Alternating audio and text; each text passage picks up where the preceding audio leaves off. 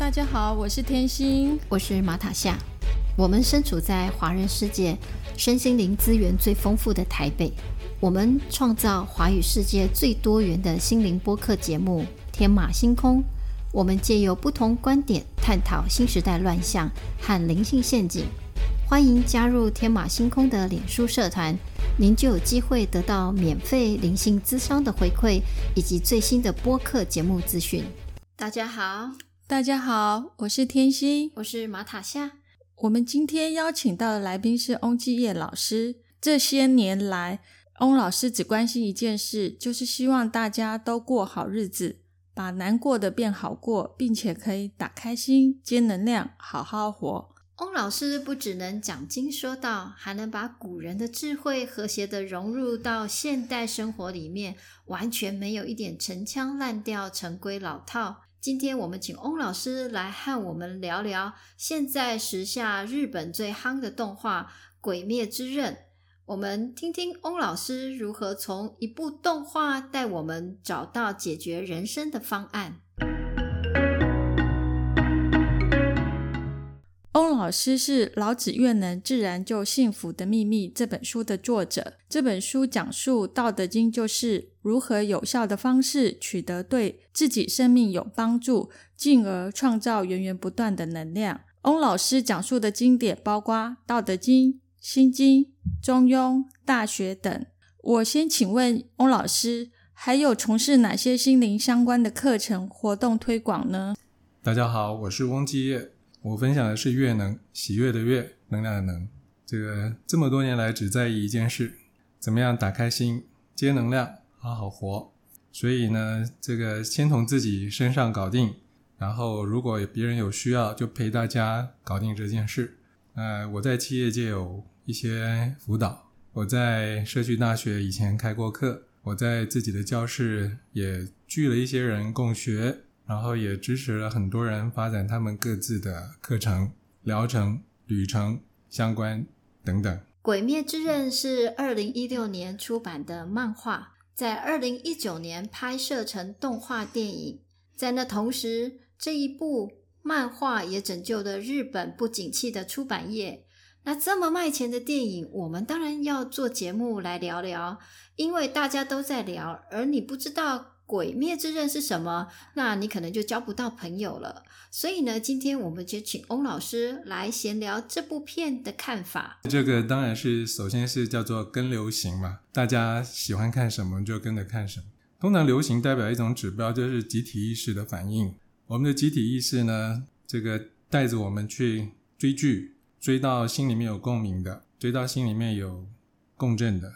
那通常不只是在生活中可以聊这些话题，在集体的意识里面也会收到很多的相关的启发跟能量。所以最近大家都在看《鬼灭之刃》，我女儿也在看，我的学生也在看，我的朋友们也在看。据说呢，电影也在台湾卖了破四亿。像这种很会捞钱的主儿，我们就会觉得一定很有学问。所以呢，再怎么样也要看他一看。所以《鬼灭之刃》这个。充满了日本文化的表达，就是要把鬼消灭的一把剑、一把刀。那这个主题呢，这个乍看之下好像是一个非常鬼怪，那实际上去看也非常鬼怪。那真的看完之后还是很鬼怪。可是这个鬼怪到底代表了什么呢？我其实就有很多感想，过程中看到了很多，不管是作家、原著还是编剧。还是所有相关的这些铺陈，都看到很多人希望自己变好，希望世界变得更好，希望大家都变得更好，但是却活生生的活在了一个充满鬼的人间的一个努力跟挣扎，但是永不放弃那个希望。所以这是我看《鬼灭之刃》，当然现在还在看呢，这刚开始看的，看不看看没多久，但是呢，即使看没多久的那几集里面，我都感受到有很多可以。这个下载很多能量的关键字，所以这个今天如果要来聊呢，我就想要聊一些我听了很有感觉的话台词儿，然后从这个台词里面当关键字去连接一些人生的解决方案。故事中的主角炭治郎的爸爸很早就过世了，他是家中的长子，家里面有五个兄弟姐妹。炭治郎全家都住在深山里，以卖炭为生。有一天，炭治郎下山卖炭，在外面过夜，回家之后就发现全家都被鬼杀死了，只剩下大妹妹一息尚存。于是炭治郎就一路背着妹妹，开始寻找从鬼变回人的方法了。那首先有一句话呢，是我在看的时候第一个非常有这个震撼的，就是我们的男主角炭治郎。他妹妹呢，是在他们家灭灭门的血案里面被变成鬼的一个存在，但是他就被炭治郎带着背着，然后呢去找这个所谓的疗愈的方法。那我最感动的有一句话叫做：“哥哥答应你，一定会把你从鬼变回人。”我在听这句话的时候呢，其实心里面浮现的是所有的菩萨们在发愿面对着。迷失在世界的众生的时候，这句话听起来其实就像“地狱不空，誓不成佛”那样的概念。你可以想象一个大光头的地藏王菩萨，然后站在地狱的那一个地狱海中，然后对下面的人说：“哥哥答应你要把你们从鬼变回人，哥哥答应你要把你们从地狱里面救出去。”那所有人到底为什么会掉进地狱，会变成鬼？其实这是一个千古难题。就是人怎么好好的活着活着就变成鬼了呢？嗯，哎，《鬼灭之刃》这一个剧情里面，他是被鬼咬了，嗯，被鬼咬了之后没死，就沾了鬼的血，他就会变成哦，那影响力更大，简直是 COVID nineteen，就你沾了一点 COVID nineteen，沾了一点鬼的血，结果你就回不去了。嗯，那回不去了，到底是为什么回不去了呢？我们在人类的历史里面有很多太多回不去的，其实都是叫做深深的同意，事情就只能这样发展，他就真回不去了。嗯，那事实上是这样吗？是的，是这样。就是当人的意识，就是我们的心里同意什么样的想法是真实的，或者什么样的客观条件就是真实的，当我们这样同意的时候呢，那就回不去了。可是事实上是这样吗？从我们现在的量子力学被带到人间之后，我们就发现了很多神通广大的奇迹，不断的用科学的方法在印证。也就是说，从叫做观察者决定被观察的对象啊，人的意识竟然可以决定能量，然后决定现象的这一件事开始，不断的透过科学，就像一个涟漪一样向外扩散。那这个扩散呢，其实它就支持了很多生命的想法，就是说，哦。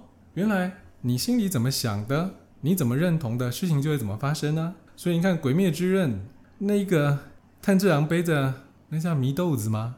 背着他妹妹，对，背着他祢豆子在雪地里面狂奔，妹妹散发出鬼的味道，嗯，就遇到了那一个叫谁？鬼猎人。呃，鬼猎人，好吧。可是呢，他就在那边，他要把他妹妹杀了。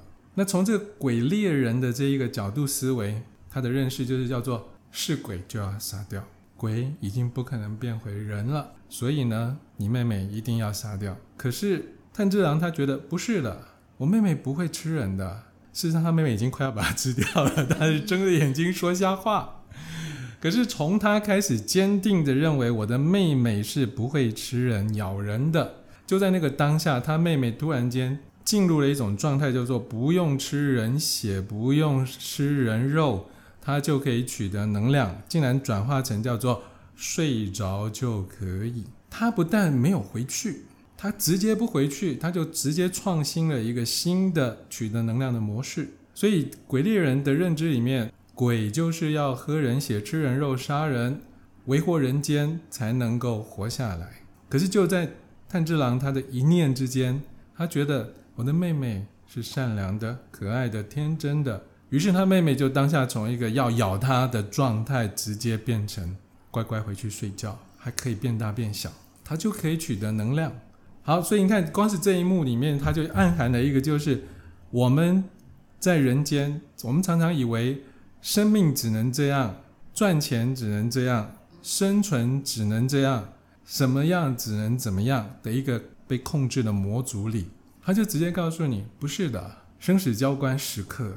当你发现你的意志力强大到我不要，我不要这个，然后你的意志力更强大到我要我要这个，结果你要的那个就取代了你不要的那个，成为你新的生命的显化。从这里开始，这部片让我们开始思索。人到底是从什么时候开始活成了鬼呢？量子物理学告诉我们，人的意识可以决定能量，可以决定现象。新时代高龄也教导我们，信念创造实相。你内在是怎么想、怎么认同，外在事情就怎么发生。那有没有什么样的方法可以创造出新的模式来改变呢？其实好像有，但好像没有。因为如果有，应该大家都清楚了。因为讲这么久了嘛，可是如果没有的话，那我们到底在折腾什么呢？我们这天马行空的一群身心灵老师到底在瞎折腾什么？就是说，你搞不定如何从幻象中出来，回到那个所谓的源头，或者回到那个所谓的清醒。所以我看到哥哥答应你，我把你从鬼变成人这件事，我想到了耶稣，我想到了释迦牟尼。我想到了穆罕默德，我想到了所有在这个地球上面出现的这些兄弟姐妹们，去跟大家分享各种解脱方法。那我觉得那个看起来各式各样的神通广大，其实它的基础都是建立在哥哥答应你要把你从鬼变回人。所以讲到这边哈，先先这个小结一下，就是我发现每一个伟大的故事，其实它都建立在一个很基本的。就是跟你同一体的爱的人，被被从你的生命中剥夺出来，所以人才展开了一连串的救赎的过程。那这一个救赎的过程，就让我想到基督教啊，有基督教说人人的生命中所有的问题都来自一个问题而已。你们猜是什么问题？就是人怎么会有那么多的犯罪啊？人怎么会有这么多的互相伤害？人。别说伤害别人，人怎么会有这么多的伤害自己、让自己受罪的这个叫做自然而然发生的这些难过的事？怎么会呢？因为变成鬼了，所以什么都不知道。Oh my god! Oh my god! 其实这件事情很有趣哦。我们回到，如果从从从这个基督教的观点。基督教说，人之所以犯这么多罪，是因为他有一个东西叫做原罪。真的有原罪这件事情吗？到底有没有原罪这件事情？我们先定义一下原罪到底是什么。原罪就跟原酒、原汁、原意的概念一样，就是说，你后来你后来喝到的、品尝到的一切，都从那里来的。那你就会发现说。你后来犯的这些贪嗔痴慢疑，以及种种令人难堪的罪，都来自于一个东西而已，那就是原罪。那原罪到底是什么呢？从拉丁文的字根讲，就是叫做失去联络。哦，跟源头失去了联系。啊，这个定义就很精准，就是你跟你自己的源头失去联络，你跟你自己的无限失去联络。你跟这个无限的智慧、无限的能量、无限的资源、无限的爱失去联络，你就会掉进一个叫做什么都不够、什么都缺乏、什么都必须要很辛苦、很努力、很折腾你才能够得到。